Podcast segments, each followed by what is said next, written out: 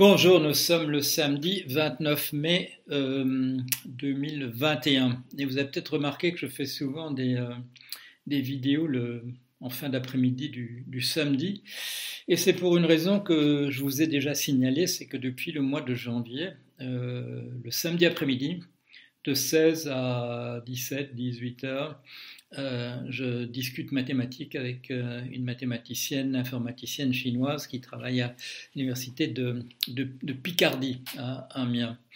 Et euh, je vous ai déjà dit, c'est parce qu'elle m'a elle m'a abordé il y a un peu plus d'un an, en me disant, écoutez, euh, je crois qu'on peut faire, on pourrait faire des choses ensemble, et on, je n'avais pas, pas le temps à l'époque, et on, on, on le fait maintenant. Et donc on avance très bien. Avant de, de vous parler de ce dont je voudrais vous parler, qui est, euh, que je vais appeler, le, euh, je vais appeler ça de l'importance du temps en recherche fondamentale. Bon, deux remarques quand même. Euh, il y a sur mon blog, depuis ce matin, euh, une lettre au bienheureux euh, François Ruffin, Euh, par Thomas Sopic. Euh, je vous recommande de lire ça, et si ça vous plaît, de le, de le diffuser. Ça, c'est la première chose. Euh, et moi aussi, j'ai, j'ai, fait, j'ai, fait une, j'ai fait une vidéo, il y a quelque temps, euh, à propos du nouveau film de François Ruffin, euh, celui qu'il a fait avec, euh, avec euh, voilà, essentiellement des dames qui travaillent dans le, dans le domaine de, de l'aide à la personne. Et euh, quand ça sortira, moi, je l'ai vu un peu en avant-première. Quand ça sortira, je vous, vous montrerai la, la vidéo que j'ai, j'ai faite à ce sujet-là. La, deux, la, la deuxième chose, la deux, deuxième petite remarque comme ça, très très rapide, euh, je ne parle pas beaucoup des États-Unis en ce moment, euh, il se passe des choses qui sont vraiment typiquement américaines, c'est-à-dire qu'un personnage comme, comme Trump, euh, il est rat... il ne sera pas rattrapé par des grandes commissions, comme on a vu, l'impeachment et des machins comme ça, tout ça, tout ça c'est des trucs qui demandent des majorités de, de soixante pour cent, de deux tiers, des machins comme ça, et du coup ça ne, ça ne donne absolument rien. Euh, mais il est en train de se faire attraper au tournant par une multitude de procès euh, qui lui tombent d'absolument partout. Non pas qu'on lui en veuille particulièrement euh, sur ce plan-là, la plupart de ces procédures ont débuté sous sa présidence, sa présidence et ça c'est simplement parce qu'il était en, il est tellement en infraction sur tellement de choses, euh, mais que ça va finir par le, par le, par le rattraper.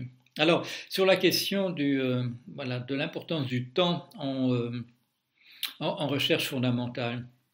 C'est une réflexion qui m'est venue euh, à partir de l'expérience donc de faire euh, ces séances euh, une fois par semaine avec une mathématicienne, à partir de, voilà, à partir de, ce, de ce livre paru en deux mille neuf, et euh, je, elle vient de me demander de faire la chronologie euh, exactement de ce livre. Alors, je vous l'ai expliqué euh, que la première, la première chose que j'ai commencé à faire, c'était vers quatre-vingt-quatre, quatre-vingt-cinq, quatre-vingt-six, c'était m'intéresser en fait à l'œuvre de Pierre Duhem, qui avait fait une histoire extrêmement détaillée euh, de, la, de la physique, euh, à partir du Moyen-Âge euh, jusqu'à, bah, jusqu'au temps contemporain. Et avec la, l'originalité du travail de Duhem, c'est essentiellement euh, la manière dont il a compris, dont il a compris ce qui s'est passé véritablement à la, à la Renaissance. Et ça, ça m'avait intéressé.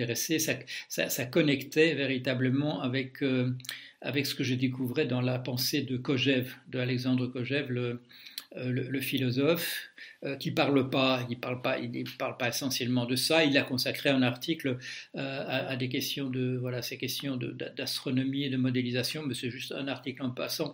Euh, sinon, moi j'ai connecté ça avec, euh, avec les trois volumes de sa philosophie, de la philosophie, pardon, le...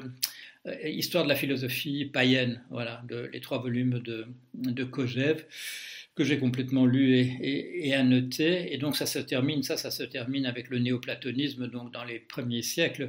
Euh, il n'y a pas de, il n'y a pas de connexion avec la, la période véritablement dont parle, dont parle Duhem, euh, mais la, la connexion s'était faite dans ma tête à partir de, sur ce thème de la création, de l'invention de cette notion que nous appelons euh, réalité objective. Et donc ça, c'était le, en fait les premières choses que j'ai écrites dans, dans ce livre, vérité, euh, Comment la vérité et la réalité furent inventées. Ensuite, je me suis intéressé à, à, à, tout particulièrement à Lévy-Bruhl. J'étais tout à fait frustré par ce que parce que Lévi-Strauss avait écrit dans deux volumes en mille neuf cent soixante-deux, l'un qui s'appelait Le totémisme aujourd'hui et l'autre qui s'appelait La pensée sauvage. Euh, je trouvais ça très très frustrant qu'il avait été passé complètement à côté de, de, de, de phénomènes de, de pensée tout à fait importants, euh, essentiellement à mon avis parce que... parce qu'il avait sans doute le sentiment que, que Lévy-Bruhl avait été arri- arrivé tout près de la, de la, de la, de la bonne réponse, qu'il était, s'était rapproché très très fort. Et euh, je, j'avais, j'ai le sentiment que Lévi-Strauss était très possessif euh, sur ce qui était l'anthropologie, et que l'idée qu'un philosophe aurait pu résoudre une question vraiment fondamentale en anthropologie, ça ne lui, ça lui plaisait pas vraiment. Euh, mais donc, donc j'ai repris à partir de ça. Et donc ça, c'est dans les années quatre-vingt-six quatre-vingt-sept que je me suis, me suis intéressé à Lévy-Bruhl et que j'ai la, le sentiment d'avoir résolu euh, cette question de... de la mentalité primitive, euh, dans une réflexion qui était une réflexion, là, voilà aussi de type mathématique. Le, le, l'article que j'ai publié à l'époque, c'est euh, quelque chose du genre euh, pensée de Lévy-Bruhl et, et intelligence artificielle. Voilà, c'est, tout, tout ça connecté dans, dans, dans, dans ma tête. Et en fait, j'essayais de tester certaines hypothèses en utilisant le langage informatique prologue, euh, certaines de ces questions de mentalité primitive. Et puis finalement, donc en quatre-vingt-dix-sept, je me suis retrouvé, euh, je me suis retrouvé aux États-Unis avec ce, ce, ce prix, si on veut, euh, de l'Université de Californie à Irvine. Et là, j'ai eu une, une année pour... Euh, pour faire vraiment ce que je voulais en termes de réflexion. Et là, je me suis intéressé donc à la, au fondement des mathématiques et à, et à, à m'attaquer, à, m'attaquer à, la, à la démonstration par euh, Gödel de son, de son deuxième euh, théorème d'incomplétude, celui sur l'incomplétude de, de l'arithmétique. Et là, j'ai déjà dit à l'époque, là, bon, quand, quand, quand, quand je fais ça, quatre-vingt-dix-sept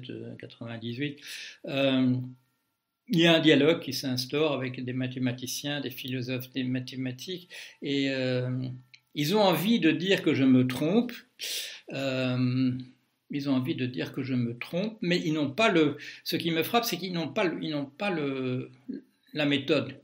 Ils ne savent pas exactement comment il faudrait le dire. Et maintenant, a posteriori, euh, je me dis que c'est parce qu'ils n'ont pas la boîte à outils.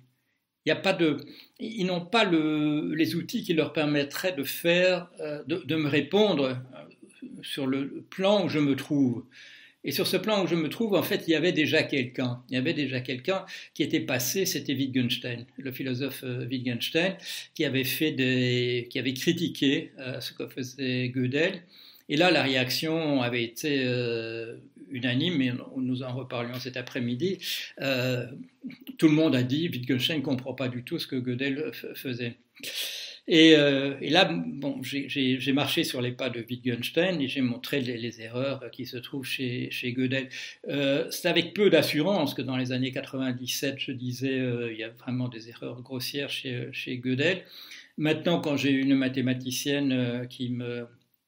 qui me dit c'est formidable que vous ayez trouvé ça euh, et qui me voilà qui me, me, me le montre pas à pas euh, en quoi en quoi ma, ma démarche euh, révolutionne un petit peu la, la manière dont les mathématiciens eux concevaient ça, euh, là ça me là ça me conforte. Je veux dire, il y a quelqu'un vraiment de l'intérieur qui travaille sur ces questions là depuis une vingtaine d'années et qui euh, qui me qui me prouve qui me prouve, en fait, qui, qui traduit dans le langage des mathématiciens euh, ce que j'ai dit.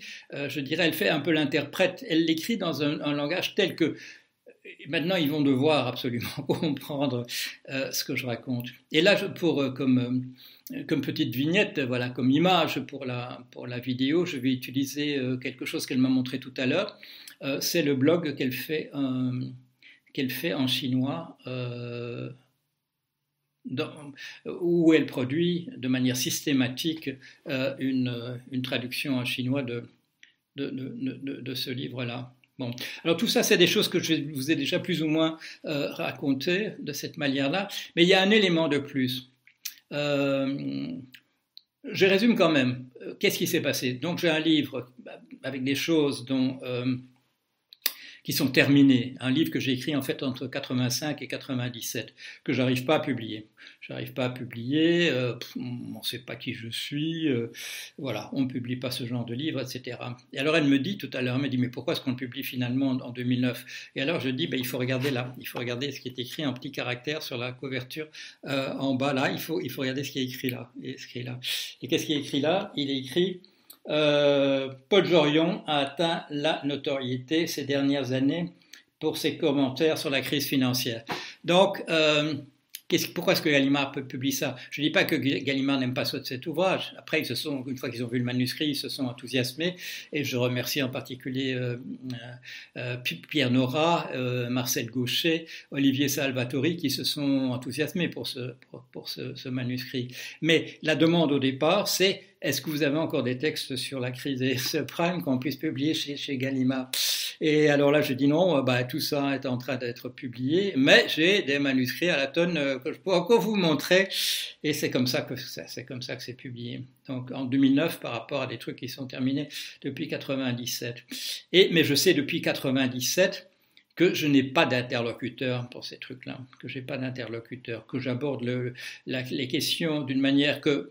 Avant moi, euh, Wittgenstein avait abordé, mais avec la réponse, il n'y comprend absolument rien. Euh, moi, je, j'ai en face les gens qui, me, qui pourraient critiquer ça. Et quand on parle, si on me disait « vous n'y comprenez absolument rien euh, », là, je leur réponds.